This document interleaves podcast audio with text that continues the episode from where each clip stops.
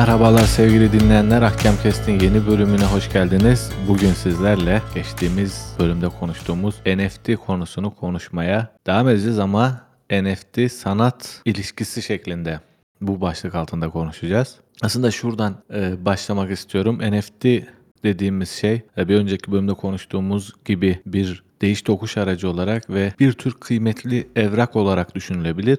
E, bir kıymeti olduğundan dolayı ekonomi alanında ve piyasalarda anlamlı olan bir teknoloji ama günümüzde var olan seviyesi itibariyle e, daha çok sanat ve sanatçılar arasında değer gören ve orada aslında daha çok büyüyen, oradan destek bulan diyelim bir teknoloji. Çünkü sanatçılara baktığımız zaman üretmiş oldukları sanat eserlerini bu teknoloji aracılığıyla hem hak ettiklerini düşündükleri değere hem de istedikleri kontrol altında alıp satabileceklerini iddia ediyorlar ve burada aslında şuradan e, meseleye bir de bakmak lazım. Sanat dünyasının piyasa içerisinde, sanat dünyasının para karşısında geldiği durum nedeniyle biraz da sanatçılar buna ilgi duyuyorlar. Çünkü özellikle 20. yüzyılın başından itibaren gittikçe artan sanatçının belki bir parça geçim kaygısıyla bir parça da sanat severlerin daha fazla bu alana maddi parasal kıymet vermesinden belki ciddi bir piyasa oluştu.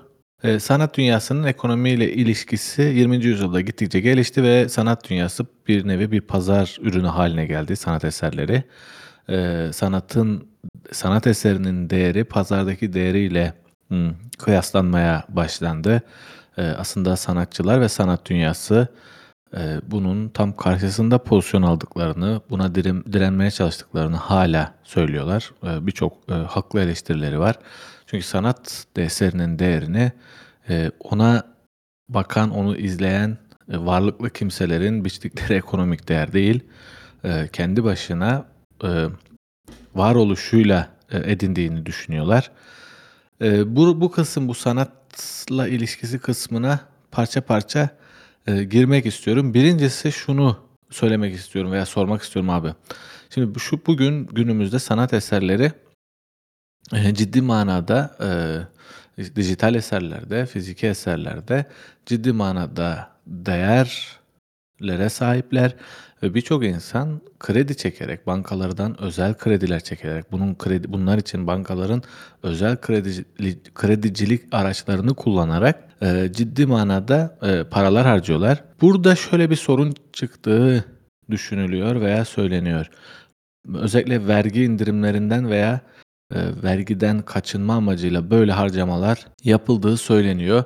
Bu nedenle sanat eserlerinin aslında kendisinin ne olduğunun pek önemli olmadığı, sadece mesela bir müzayedede örneğin kaçırmak istediği para 3 milyonsa 3 milyona kadar, 3 milyon dolara kadar yükseltebileceğini o şeyin e, değerini.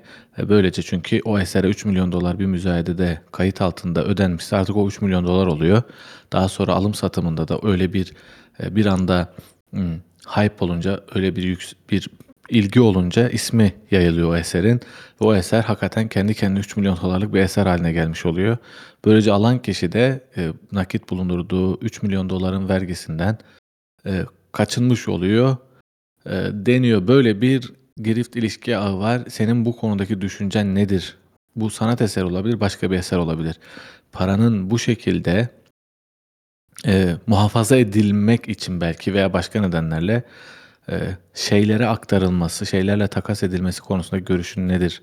Bunun önüne geçilebilir mi ayrıca sence? Öncelikle merhaba. Konuyu hani kısmen e, bir giriş yapmıştık. Hani şimdi biraz daha hani derinlemesine konuşalım. E, burada aslında NFT'lerle eşleştirilmesi hani şu anki eski usul hani klasik anlamdaki sanat eserlerinin e, NFT'lerle eşleşmesini çok e, doğru bulmuyorum. Yani sonuçta geçen bölümde de savunduğum şekilde ortada fiziksel bir eser var ve hani o fiziksel eserin sahibi oluyorsunuz. Burada bana vergi argümanı da biraz zayıf kalıyor. Hani biraz finanstan anlayan hani finansa şey yapmak isteyen birisi olarak bir konuda yani eğer iş adamları veya şirketler vergi kaçırmak istemez diyemem tabii. Hepsi kaçırmak istiyordur. Hı Ama hani vergi kaçırmanın birincil motivasyonu para harcamak değildir genelde. Yani çeşitli yollarını bulursun, şey yaparsın falan filan ama hani hiç değeri olmayan bir şey 3 milyon verdiğin zaman tamam devlete vermemiş oluyorsun ama bir yandan da o parayı harcadığın için o paranın tamamını kaybettin. Yani o yüzden hani vergi kaçırmak için de değeri olmayan bir şeye ekstra harcama yapmak çok doğru bir metot değil. Burada bu eserleri, sanat eserlerini alan belki de hani vergiden kaçırma etkisini de consider edip e, alan kişileri e, göz önünde bulundurduğu şey bunun ileride daha değerli olacağı varsayımı. Yani bir şekilde buna yatırım gözüyle bakıyorlar. Yani sen değeri sıfır olan veya işte herhangi bir şekilde kuratörler kendi aralarında anlaşmış buna 3 milyon dolar verelim diye herhangi bir şeye 3 milyon dolar genelde vermiyorlar. Yani bu işin bir e, raconu var ve hani bundan önceki Inside Number 9 Quiet Night'in bölümünde sen ben anlattın ve hani o bence çok doğru bir anlatım. Orada hani e, bir şeyin değerini bir sanat eserinin değerini belirleyen çeşitli etmenler var. Hani bu sanatçının kendisi olsun, sanatçının yaptığı eserler veya işte geleceğe dönük daha ne kadar eser çıkacağı ölmüş bir sanatçınınkiler daha değerli oluyor tabii bu anlamda baktığında. Ee, onun dışında işte sanat çevreleri bu esere nasıl bakıyor? Daha sonra işte sanat çevreleri dediğimiz insanlar işte e, nasıl fonlanıyor gibi hani çeşitli çeşitli değerleme modelleri mevcut ama bu değerleme modellerinin en büyük baktığı şey aslında hani gelecekteki değeri ne olacak bunun. Bunu belirlemek işte asıl gerçekten zor kısmı ve hani mesela bir büyük firma bu işe eğer yatırım yapıyorsa mesela e, sanata yatırım yapıyorum deyip bu şekilde bir para harcıyorsa evet bunun bir vergi kaçırma nosyonu var ama bunun yanı sıra bunun yan getirileri ne olur deyip daha nasıl diyeyim daha e, bir konsept dahilinde eserler seçip aslında kendilerine bir yandan da hani alan açıyorlar. Evet. Şimdi burada zaten bu soruyu sorma sebebim aslında bu söylediklerinle de çok ilintiliydi.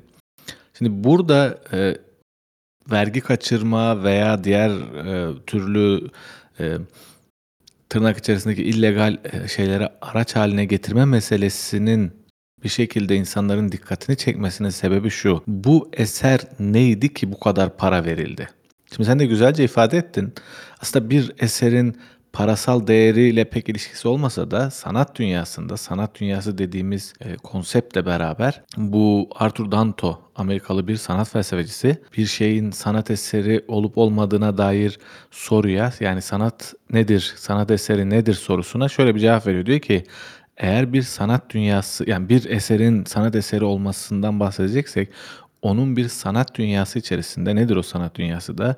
Sanat üzerine uğraşan sanatçılar, eleştirmenler, öğrenciler, akademisyenler bütün bunların toplamı o şeyin kendi başına bir sanat akımına tabi olabildiğini veya herhangi bir sanat akımını eleştirmek üzere donelere sahip olabildiğini tespit ede- edebilmeli. Yani bir kimse bir esere çıkıp ya bu sanat eseridir, bu, bu kimse sanatçı dahi olsa bu sanat eseridir dediğinde o şey sanat eseri olmuyor. Bu bir sanat dünyası içerisinde genel olarak kabul görmeli. Ama pratikte görüyoruz ki kabul gören sanatçıların bir eser icra etmesi halinde o eser artık bir sanat eseri olarak kabul ediliyor. Çünkü e, genel olarak o kimseler işte yaptıkları iş nedeniyle zaten belli başlı donelerden yola çıkarak yapıyorlar. Şimdi sanat eserinin ne olduğunu bir noktada ortaya koyduktan sonra bu çerçevede e, yani bir sanat akımına tabi olmalı veya bir sanat akımını kritik etmeli veya yepyeni bir sanat akımı oluşturulmalı. Bundan sonra bunun değerine gel, ge- geliyoruz. İşte orada da deniyor ki genelde değerli olan sanat eserleri o günün sanat dünyası içerisinde değerli olan sanat eserleri kendisinden önce hiçbir şeye benzemeyen ama kendisinden sonra çok çok tekrar edilen, taklit edilen eserler. Genelde en değerli olanlar oluyor. Şimdi bu da yine sanat dünyasına içkin bir ayrım.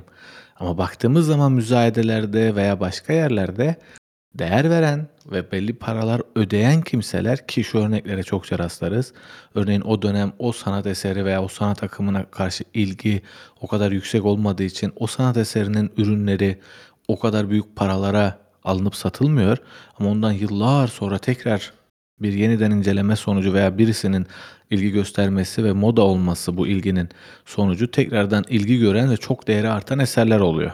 Bu hem edebiyat içerisinde de var, e, resimde de var, fotoğraf sanatında da var, sinemada da var, başka şeylerde de var.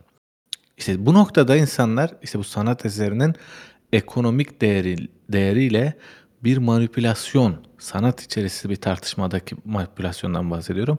Manipülasyon da oluştuğunu düşünüyorlar. Neden? Çünkü bir müzayede düşünelim. Aslında sanat dünyası adına çok değeri olmayan herhangi bir orijinalliği ve ve ve sofistike yanı olmayan diyelim bir eser var ortada. İnsanlar bundan hiçbir yeni üretime ilerleyemiyorlar ama bir kimse geliyor onun e, açık arttırması sırasında 3 milyon 5 milyon teklif ediyor. Bir anda bu haber oluyor. Bir anda insanların konuştuğu bir konu oluyor. 5 milyon dolar şimdi dedik ya bir kimse hiç değeri olmayan bir şeye 5 milyon 10 milyon vermez. Veriyorsa öylese değeri var demektir bu. Anlatabildim mi? Yani çünkü üçüncü bir Ama işte kim- bunu bunu da e, yapanın kısmen bir otorite olması gerekiyor. Evet orada Yani zaten dediğim şey bu. Napolyon'dan yani oradaki e, kurulmuş müzayede ya da muhtemelen o parayı veren insanın sanat danışmanı bilmem ne hani bu tip durumlar aslında o işin validasyonu oluyor. Yani o işin e, onaylayıcısı aslında kafasına esen birinin 3 milyon vermesi değil. O kafasına esip 3 milyon veren kişi aslında birinden sanat danışmanlığı alıyor. Yani girip müzayenede gözüne kestirdiği bir şeye 3 milyon vermiyor. Gidiyor işte onun danışmanlığını alıyor, şeyini yapıyor. Hani belki yanlış danışmanlık alıyor, belki doğru danışmanlık alıyor. Çünkü çok subjektif bir alan ve hani bu subjektif alanın uzmanlığı da e, oldukça subjektif. Ama hani günün sonunda elimizde bu değeri valide eden aslında çeşitli unsurlar var. Yani e, bu eBay'deki bir açık arttırmaya gidip milyonlarca dolar verme gibi değil yani. O hem müzayede kurumunun kendisi hem işte danışmanlar bilmem ne e, sanat otoritesi dediğimiz insanlar e, bunun bir tür validasyonu oluyor. Ama şey konusunda hak veriyorum. Yani bu validasyon tabii ki sınırlı, manipülasyona açık ve e, değerinin çok çok üstünde gidebilir. Yani o konuda bir itirazım yok. Aynen özellikle Napolyon'dan sonra Napolyon'un bu Avrupa fetihlerinden sonra belli başkentlerden topladığı yani komutanları Napolyon'un ordusundaki komutanlar yağmalıyorlar. E, Bunun içinde bir argümanlar var. Daha sonra Nazi Almanya'sında da benzer bir argüman var. Hatta bir kısım Osmanlı'nın kendi kültürüne ait hissettiği coğrafyalarda da benzer bir argümanla hareket ettiğini söyleyebiliriz.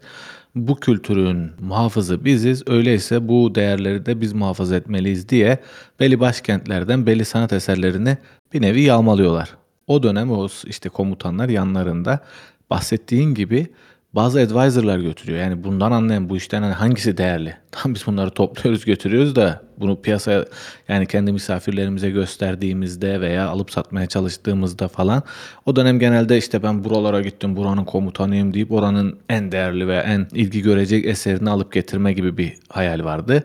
Öyle olunca değerli olanı merak etme de söz konusuydu ama sonradan sonraya bu dediğin gibi piyasada çünkü İster istemez bir kimse bunu alınca bu göze batarsa zaten bu da mesele olur. Yani hani bu eser ne nasıl bir eser veya sen kimsin ki bu piyasada hiç bilinmeyen bir adam çıktın bir anda bu kadar para verdin deyip bir, bu da bir mesele olacağı için dikkat de çeker o kişi bu yaptığı işle. Ama buradaki soyut bir şey yani fiili olarak kaç defa olmuştur bu da aslında tartışılıyor işte e, böyle asıl olmayan kopya eserlerin çok paralara satıldığı bilmem ne yapıldığı böyle işlerin dolandırıcılık yapıldığı falan ama e, 100 işlemden kaç tanesi böyledir bunu bilmiyorum.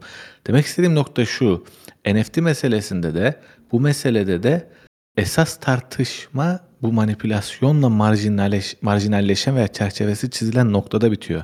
Şeyin değeri. E, anlatabildim mi? Yani yani mesela diyelim ki elimde şu anda mesela işte örneğin Andy Warhol'den bir şey verelim. Örnek verelim. Andy Warhol ve o konserve Brillo kutuları meselesinde şöyle bir olay oldu. Çıktı bir konserve kutusunu aynen fabrikasyon ürüne birebir benzeterek tekrardan tasarladı ve bir galeride, sanat galerisinde sundu ve sanat eseri oldu. Birebir konserve kutusu. Ama onu o üründen ayıran ne? Bunun bir sanat, e, bir nevi sanat, e, sanatsal bir kaygıyla yeniden e, üretilmesi. Ve ama Andy Warhol'un burada söylediği şey neydi? İşte o, o klasik e, sözü ona refer edilen e, Coca-Cola'nın hem bir prenses hem de bir köylü tarafından içilebiliyor ve ikisinin içmek istiyor ve ikisinin de içebiliyor olması kendi başına sanatsaldır gibi bir şey var. Ona refer edilen bir söz var. Yani bundan daha büyük bir sanatsallık olabilir mi diye işte kapitalizmi ve kapitalizmin sanatını e, anlatmaya çalışan bir söz. Oradaki Brillo kutuları ile ilgili veya diğer eserlerinde de temelde kendi anlamsal hareket noktası bu. E şimdi baktığımızda bugün birçok eser var. Bazılarının e, özellikle performans sanatlarında bazılarının birçok kimse baktığı zaman hiçbir anlamı yok. Yani olabilir ki şöyle düşünelim. Bir sokakta yürüyoruz. Sokakta yürürken bir adam gördük şarkı söylüyor. Şimdi o şarkı söyleme bir performans olarak düşünelim. Bu bir sanat eseri midir diye sormalıyız. Şimdi bir defa bu kimsenin böyle bir şeyi şarkı söylemeyi sanat eseri icra etme kaygısıyla yapıp yapmadığına bunu tespit etmeli. Diyelim ki yaptı evet sanat sanat eser üretme kaygısıyla yaptı. İyi de bu bir bu bir hani o bahsettiğimiz sanat dünyası içerisinde herhangi bir yere oturuyor mu? Yani herhangi bir akıma, herhangi bir eleştiriye hiç yani bir şekilde ben bu sanat eseridir dedim diye sanat eseri olmaz. Bir o sanat dünyası içerisinde yeri olmalı. Hadi o aşamayı da geçtik. Daha sonra biz üçüncü aşamada şu soruyu soruyoruz. İşin sanatsal niteliği tamam ama bu değerli midir? Yani bunun gibi bin tane şarkı söyleyen adam olabilir ve çok kötü söylüyor olabilirler. O bahsetme, yap, üretmeye çalıştıkları sanat akımının içerisinde bile iyi bir eser üretemiyor olabilirler. Gibi gibi bir sürü e, varyasyon var. Bu noktada da biz dönüp dolaşıp aynı noktaya geliyoruz. NFT konusunda da yani NFT'nin sanat dünyasında ilgi görmesinin sebebi de bu diyeyim en azından.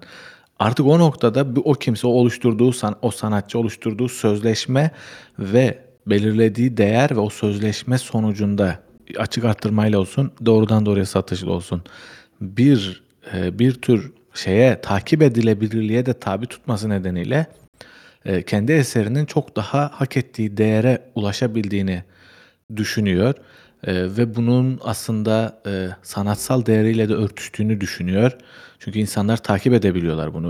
Öbür türlü örneğin bir adam geliyor senin çizdiğin veya bir sanatçının çizdiği bir resmi alıyor. Milyonlarca dolara ve milyonlarca dolar parası olan insanlar ancak onu görebiliyorlar.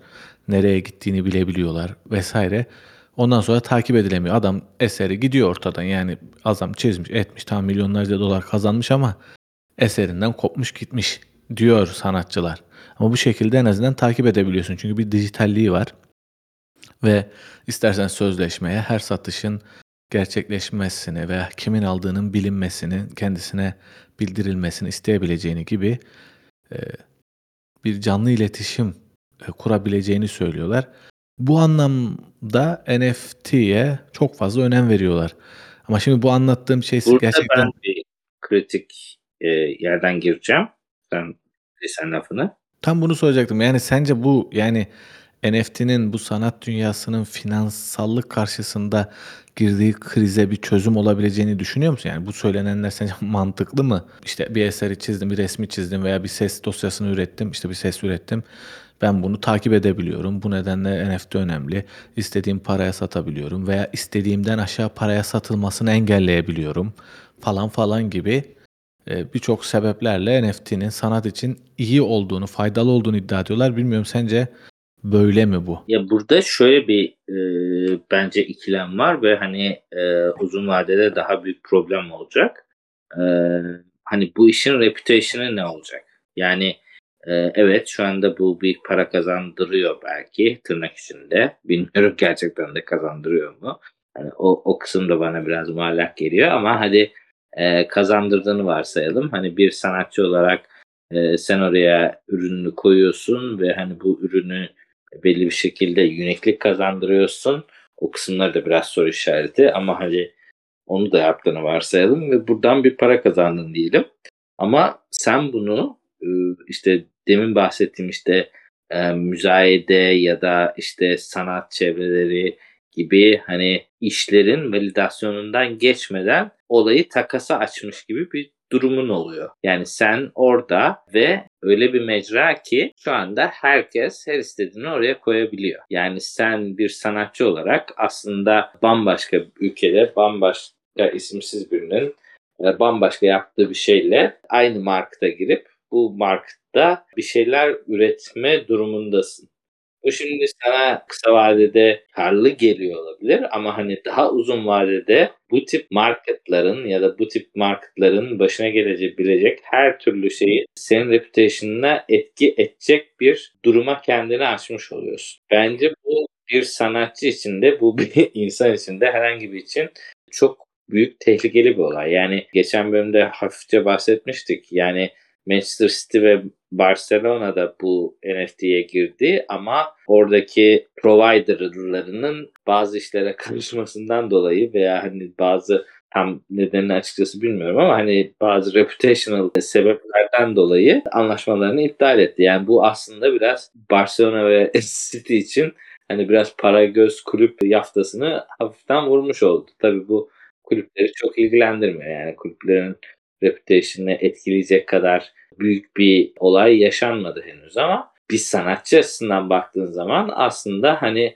belli bir yerden sonra aa bunun e, NFT'leri trade ediliyor gibi bir noktaya da belki de ileride düşebilirler. Evet buradaki bir mesele de şu özellikle sanat ve sanat dünyasıyla şov dünyasını birbirine ekleyerek söylüyorum ama kesinlikle aynı şeydirler gibi bir şey. Yani bu tartışmanın içinde değilim şu anda. Şimdi şov dünyası diyelim genel çerçevede. Şöyle bir eğilim içerisinde. Örneğin bir stand-upçı, örneğin bir ses sanatçısı konserine belli koltuklara oturma hakkı kazanabileceği konserinde bir token oluşturuyor, bir NFT oluşturuyor. Diyor ki bir bilet oluşturuyor veya bir bir bir görüntü oluşturuyor. 8 bit bir görüntü oluşturuyor. Diyor ki bu görüntüden var işte 20 tane üretiyor. Her birinin sözleşmesini hazırlıyor. Diyor ki bu görüntüleri satın alan kişiler bir sene boyunca konserime ücretsiz gelme hakkına sahip olacaklar. İsim de ver ya öyle. İsimsiz şey yapma. isimsiz anlatma bunları. İsim de ver. Mesela Cem Yılmaz kendi çünkü şovuna. ben de, çünkü ben Cem Yılmaz konusunu açacaktım yani o yüzden. Evet o zaman vererek tam o zaman sana sana o zaman şeyi vereyim. Topu da vereceğim burada. Yani diyor ki ben diyor işte bütün sene boyuncaki işte gösterilerime e, bedava işte bedava giriş hakkı vereceğim. Şu ikinci seri olanlara 3-4 tane seri çıkarıyor mesela. İkinci seriden alanlara evet her gösteriye ücretsiz değil her biri için ücret ödeyecek ama belli koltuklara oturma hakkı vereceğim. Üçüncü seri alanlara işte diyelim ki konserden sonra şey şeyden sonra sene içerisindeki yaptığım şovlardan sonra kuliste e, bir görüşme hakkı kazanacak. Bir defa istediği herhangi birinde ya da gittiği artık neyse onu kullandığı neyse o artık. Orada benimle görüşme hakkı kazanacak. Şimdi böyle özellikler katıyor ki işte NFT dediğimiz olay da burada e, oluşuyor. Yani sen orada asıl olan görüntüyü almak değil senin olayın bir nevi. Onunla beraber gelen sözleşmeyi de veya hatta sözleşmeyi almak. Bir, bir, yani bazısı için sözleşmeyi almak, bazısı için belki e, sözleşmeyle beraber görüntüyü almak, belki bazısı da görüntüyü alıyor. Görüntüyü alabilmesi için de onun tasarımcısı, sanatçısı ekstra bir de sözleşmeyi ekliyor. Şimdi bu noktada e, sen bir sor yani iki tane soru soracağım. Birincisi sanatçı için artık sözleşmenin kendi eserinden daha değerli hale gelmesi o eserin bir nevi silikleşmesine sebep oluyor mu diyeyim. İki bu tarz şeylerde şöyle bir kaygı da var. Diyor ki mesela adam oradaki asıl şey kim? Cem Yılmaz'ın kendi aslında satmak istediği şey belki de kendi gösterileri veya o gösterileriyle eklemlenmiş o ürün. Yani aslında sözleşme orada daha fazla Cem Yılmaz'ı ilgilendiriyor. Ve orada şunu da değerliyor aslında. Cem Yılmaz kendi bütün gösterilerine sene boyunca bedava girme hakkını da e, şeye sunuyor, satışa sunuyor ya. Ve bunu açık artırmaya sunduğunda aslında verilecek değer onlara, onları satın almaya verilecek değer bir nevi şey oluyor. Cem Yılmaz'ın gösterilerine verilecek değer oluyor. Bunu da tartıştırıyor orada. Ve bir de daha da üçüncü bir noktası var. Kendi gösterilerini bir ekonomik araç haline getiriyor. Neden? Daha önce neydi? Diyordu ki biletimin maksimum fiyatı 500 lira ama kara borsada 1000 liraya satılıyor diyordu ya. Bir nevi bu, bunun da önüne geçiyor aslında. Zaten asıl meselelerden bir tanesi bu NFT konusunda ki meselelerden bir tanesi de bu. Yani özellikle bu tarz biletlerin belli kodlarla takip edilebilir ve tekrardan ekonomik araca dönüştürülebilir bir hale getirip bir nevi kara borsanın önüne geçmek. Böylece mesela diyelim ki maçın biletini mi yaptı? Adam NFT haline getiriyor diyor ki eğer sen bu bileti tekrar satarsan %10'unu da kulübe vereceksin gibi bazı e, o şeyler sözleşmelere o dijital sözleşmelere şeyler ekleme de bu kısma girmeyelim şimdi. Şimdi sorum da şu yani birincisi dediğim gibi bu eserin önemini kaybetmesi. İkincisi de yani meselenin artık bu sözleşme haline gelmesi e, niye biz birbirimizle böyle görüntü işte ne bileyim ses gibi oyunlar oynuyoruz doğrudan doğruya öyle bir sözleşme oluştur. Onu sat. Yani kim ne yapsın o GIF'i mesela. Sen o GIF'i satıyorsun da yani sen hı. asıl satmak istediğin gösterilerine gelme hakkı insanlar ona değer verecek gibi geliyor bana bilmiyorum. Eee, ne düşünüyorsun bu konuda? E, yani Cem Yılmaz'ın çok akıllı bir adam olduğunu düşünüyorum. Hı hı. Eee, akıllı bir adam olduğu için de hani bahsettiğim ilk, eee, bölümde ve hani bu bölümde de kısmen bahsettiğim hani bu NFT'ye verilen değeri hani ekstra değeri hani bir şekilde değersiz olduğunu düşündüğümü söylemiştim. Hani bu değeri daha somut hale getiriyor. Yani bu somut hale getirmesi aslında bunun hani bu şekilde pazarlanması çok güç. Yani çok güç ya da değil fark etmez bilmiyorum hani ama hani o şeyde ileride bir bahsettiğim bu reputational damage'den dolayı hani bir dolandırıcı durumuna düşmemek için buna gayet somut, gayet ileride convertible da olabilecek şeyler ekliyor. Bu hı. açıdan hani ben açıkçası fikrini başarılı buldum. Ama burada tabii şöyle bir durum var. Hani Cem Yılmaz'ın yani karikatürist olduğunu hatırlaması bana ilginç geldi. Yani bu işlere girip oradan hani karikatürler oluşturup hem de ilk dönemki o çizdiği karikatürlere benzer karikatürler oluşturup bunları satması aslında hani olayın fikri ve olayın konsepti açısından çok güzel bir örnek ve hani kendisinin de bu işlere girmesi ve hani şu anda kısmen para yapmış olması aslında NFT'nin de reputation'ını arttıran bir durum. Ama işte hani ben o siteyi açtığımda artık bu karikatürlerin hepsine ulaşabiliyorum. Yani bahsettiğin e, şeye gitmek dışında hani her türlü e, ürüne ulaşabildiğim için aslında e, bahsettiğin sözleşmeler üründen daha e, öne çıkar bir durum oluyor. Burada Cem Yılmaz'ın yaptığı ikinci bir konuda şimdi ben girdiğim zaman hani belli bir konsept yapmış. Bir tane işte karakter koymuş ve bu karakteri de aslında e, kendi oynadığı değişik değişik karakterleri bu çizgi karaktere uyarlamış. Yani girdiğinizde bakıyorsunuz işte Arif var, başka Erşan Kuneri var. E, Eski eski oynadığı bütün e, karakterlerin hani belli bir versiyonlarını buraya koymuş hani bir NFT oluşturduğu gibi bir nevi bir collectible da oluşturuyor. Yani Evet. de- değişik değişik hani sen sadece bir tanesini almakla da kalmıyorsun. Hani bunu da alayım, bunu da alayım. Benim üç tane oldu falan gibi. Hani e, kısmen bir collectible da oluşturuyor. O yüzden hani e, gördüğüm belki de hani en başarılı örneği kendisine ait olabilir. Ama e, günün sonunda hani o karikatürü normal bir kağıda çizip bu şekilde bir collectible yapsaydı e, ulaşabileceği değer ya da ulaşabileceği e, durum belki daha da fazla olabilirdi. Yani burada gelecek adına mesela çok yakın bir zamanda veya gelecekte biz bu gifleri e, ne değer atfedilecek o konuda tabii çok büyük şüphelerim var.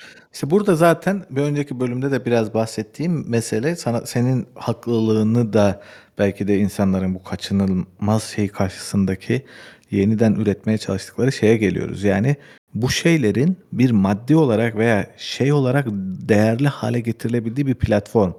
Yani birincisi şunu söyleyeyim. Cem Yılmaz bunu yaparken çıkar sorarsak veya sıkışırsa şunu diyebilir. Ya bu işte NFT meselesi sanat dünyasına veya sanatçılara e, katkı sağlayan bir şey. Sanatçılar buradan para kazanıyor. Ben de o piyasada varlık göstererek hem ilgi görmesini sağlıyorum. Böylece sanata destek veriyorum. Bu Hem de arada diğer kendisi de topluyor. Yani e, satın almış yani bir şekilde hani satın aldıklarını da görebiliyorsun. Kendisi de çeşitli ürünleri satın almış yani bir şekilde. Yani böylece mesela şeyler vardı ya bu belli bileklikler mesela bir şeye yardım ediyordun sana bileklik veriyordu. Sen o bilekliği takıyorsun ki insanlar teşvik olsun falan gibi böyle bazı şeyler var, konseptler vardı özellikle. Aynen öyle. Bu pandemi öncesi yaygındı bu. Pandemiden sonra bence düşecek tabii çünkü var olan mekte olduğumuz hiperenflasyon nedeniyle ama bu ayrı bir konu. Şimdi burada bir de şu var ama arkasında kim var sorusu vardır ya. Özellikle coin meselesinde. Bu NFT meselesinde de bu bu tabii ki var. İşte Cem Yılmaz'ların vs. orada varlık göstermesi oraya bir güven oluşturma adına kendi adına önem arz ediyor ama dediğin gibi Barcelona, Manchester City'nin buradan çekilmesi de bu güveni sarsıyor. Elbette ki bir şeye değer kazandıran güven. Yani ekonomi, finansla ilgilenenler, ekonomiyle ilgilenenler çok iyi biliyor. Ekonomik değerin oluşması için ilk belki unsur güven. Bu hukuki güven olabilir. Eee, ama bu hukuktan bağımsız sadece bir otoritenin güveni olabilir. Veya bugün benim anlatmaya çalıştığım işte belki bu konuşmaları, bu 2 bölümü dinleyen kişiler işte Avusturya okulunu akıllarına getirip ya aslında eee, işte globalizmin veya eee, ulusalcılığın dışında 3. yol dediğin aslında eee, kapitalizm içerisinde ve libertaryenlik içerisinde vardı falan. Hayır, yoktu. Bahsettiğim şey Elon Musk'ın dünyanın en zengin ve Amerika tarihinin gelmiş geçmiş en büyük vergi rekortmeni olmasıyla oldu. Çünkü orada somut bir otorite var, bir mülk var, bir güç var. Yani Avusturya okulunun pişmaniye eee, düşünürlerinin söylediği şeyle benim söylediğim arasında uçurum oluyor. Aynı düşünce yapısıyla oluşsa bile veya aynı altyapıya sahip olsa bile ekonomik iddialar adına somutluk bambaşka bir anlam a ifade ediyor. Baş bambaşka bir yere geliyor. Yani o nedenle Cem Yılmaz'ın mesela kendi çerçevesi içerisinde destek vermesi, bir otorite olarak veya bir güç olarak orada varlık göstermesi. Mesela sen ne diyorsun? Çok zeki bir insan. Bir şekilde bunu somutlaştırıyor diyorsun. Bu bir eee, güven de sağlıyor. Ama diğer taraftan yetmiyor, kesinlikle yetmiyor. Bu nedenle Metaverse dediğimiz veya Web 3.0 dediğimiz teknolojilerle örneğin sen aldığın resmi kendi ya da izin verdiğin VR gözlüklerle veya izin verdiğin insanların ulaşabileceği eee, eee, şeylerde, platformlarda işte bir hesap düşünelim. Hani basit örneğiyle Instagram hesabı sadece kilitli hesap, sadece izin verilenler girebiliyor. O şeyde satın alınmış olan eee, NFT'de orada şey yapılıyor. Sadece izin alabilenler onu görebiliyor. Gibi gibi gibi eee, şeyler geliştirilerek eee, daha da anlamlı hale getirmeye çalışıyorlar diyebilirim ama ben diğer taraftan hala bu NFT meselesinin hele coin gibi bir teknoloji karşısında blockchain'in diğer ürünü rüzgar olduğunu iddia edebilirim yani. Benim gördüğüm kadarıyla bir çırpıda yok olabilecek kadar anlamsız bir şey gibi duruyor şu anda diyeyim en son. mesela bahsettiğin arkasına bir değer katıyorlar ve değere atıfta bulunuyor falan filan diye bahsettik ama bu katılan değerin de hani Cem Yılmaz'ın sözü dışında hiçbir değeri yok aslında. Aynen öyle. Yani ben yarın bir gün Cem Yılmaz Londra'da sahneye çıktığında kapıya onunla gitsem onu orada hani kapıdan almama ihtimalleri kapıdan alma ihtimallerinden bence daha yüksek yani. Aynen öyle. Eee, orada evet bir şekilde bir şey alıyorsun ve o onu satın aldığın için belki Cem Yılmaz'la arkadaş olacaksın. Çünkü çok az sayıda piyasaya sürmüş. Mesela böyle 10 tane sürdüğünü varsay.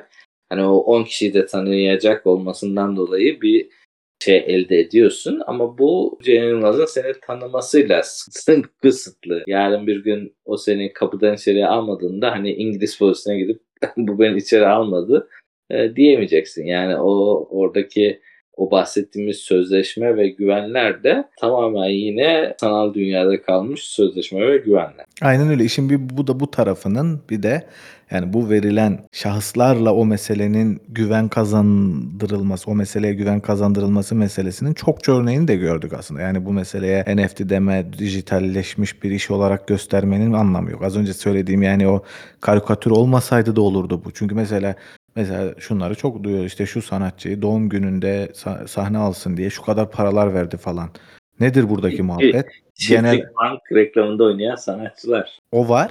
O var. Bir de benim asıl bahsettiğim o oradan daha çok bahsettiğim şey şu mesela diyelim ki, eee, örnek veriyorum Rihanna diyor ki Arap şeyh, "Gel" diyor, "Burada" diyor, "Sadece 30 kişinin, 40 kişinin izleyebileceği bir yer ve" diyor, "işte 2.000.000.000 veriyorum sana ya da 2.000.000.000 neyse para artık onun o o şeye gelmesi için." Halka açık değil. Yani her isteyen bileti alıp giremiyor. Sadece davetliler gelebiliyor ve Rihanna konserini veriyor. Yaptığı işin buradaki o konserin değerini arttıran, normal halka açık olan bir biletten fazla değerlendiren şey halka kapalı olması. Sadece sadece izin verilen kimselerin görebilmesi, birisinin kendisine ait bir e, organizasyon olabilmesi. Veya az önce örneğini verdiğim o bileklik meselesinde olduğu gibi. O bilekliğin kendisinin hiçbir değeri yok ama sen 100 milyonluk bir yardım yapmışsın veya 10 milyonluk bir yardım yapmışsın. Sana ona göre renkte bir bileklik veriyorlar. Ona göre bir şeyin oluyor ve senin asıl orada yaptığın şey yardım gibi gibi. Şimdi buradaki bu örneklere baktığımız zaman bu arka arkaya örneğe baktığımız zaman bugün NFT'nin bir tarafının yöneldiği şeyle bunun arasında fark yok. Yani burada birazcık işte sanatmış, şuymuş, buymuş rüzgar yani bunlar. Kimse kimseye kandırmasın. Tamam alıp sattığınız şeyin bir değeri olsun. O var. Buna da saygı duyarım. E, bunu bu para kimin ve kim verdiyse bu paraları saygı duyarım. Kendi tasarrufudur. Ama siz burada bu sanattır. İşte biz sanata değer veriyoruz. Sanatın değiş tokuşudur, şudur budur diye. Bu bana rüzgar geliyor. Kesinlikle bunun doğru olmadığını e, bu haliyle giderse de sadece kendi aranız insanların kendi arasında oynadığı bir oyun olarak kalacağını düşünüyorum yani. Alıp sattıkları şey çünkü sanat değil yani. Normal bir müzayede müzayedede müzayedede satılan şeyle bunun farkı da o. Yani müzayedede alan kişi velev ki velev ki hiç anlamamış olsa ve sırf sadece aldım demek için almış bile olsa yine orada insanların bu bahsettiğimiz bütün her şeyden bağımsız olarak bir sanat faaliyeti için bir araya gelmesinden bahis bir sanatta değer var. Bu tarafta o da yok. Adam diyor ki işte bunu alanla akşam yemeği yiyeceğim diyor. bahsedilen kişinin olayla hiç alakası yok.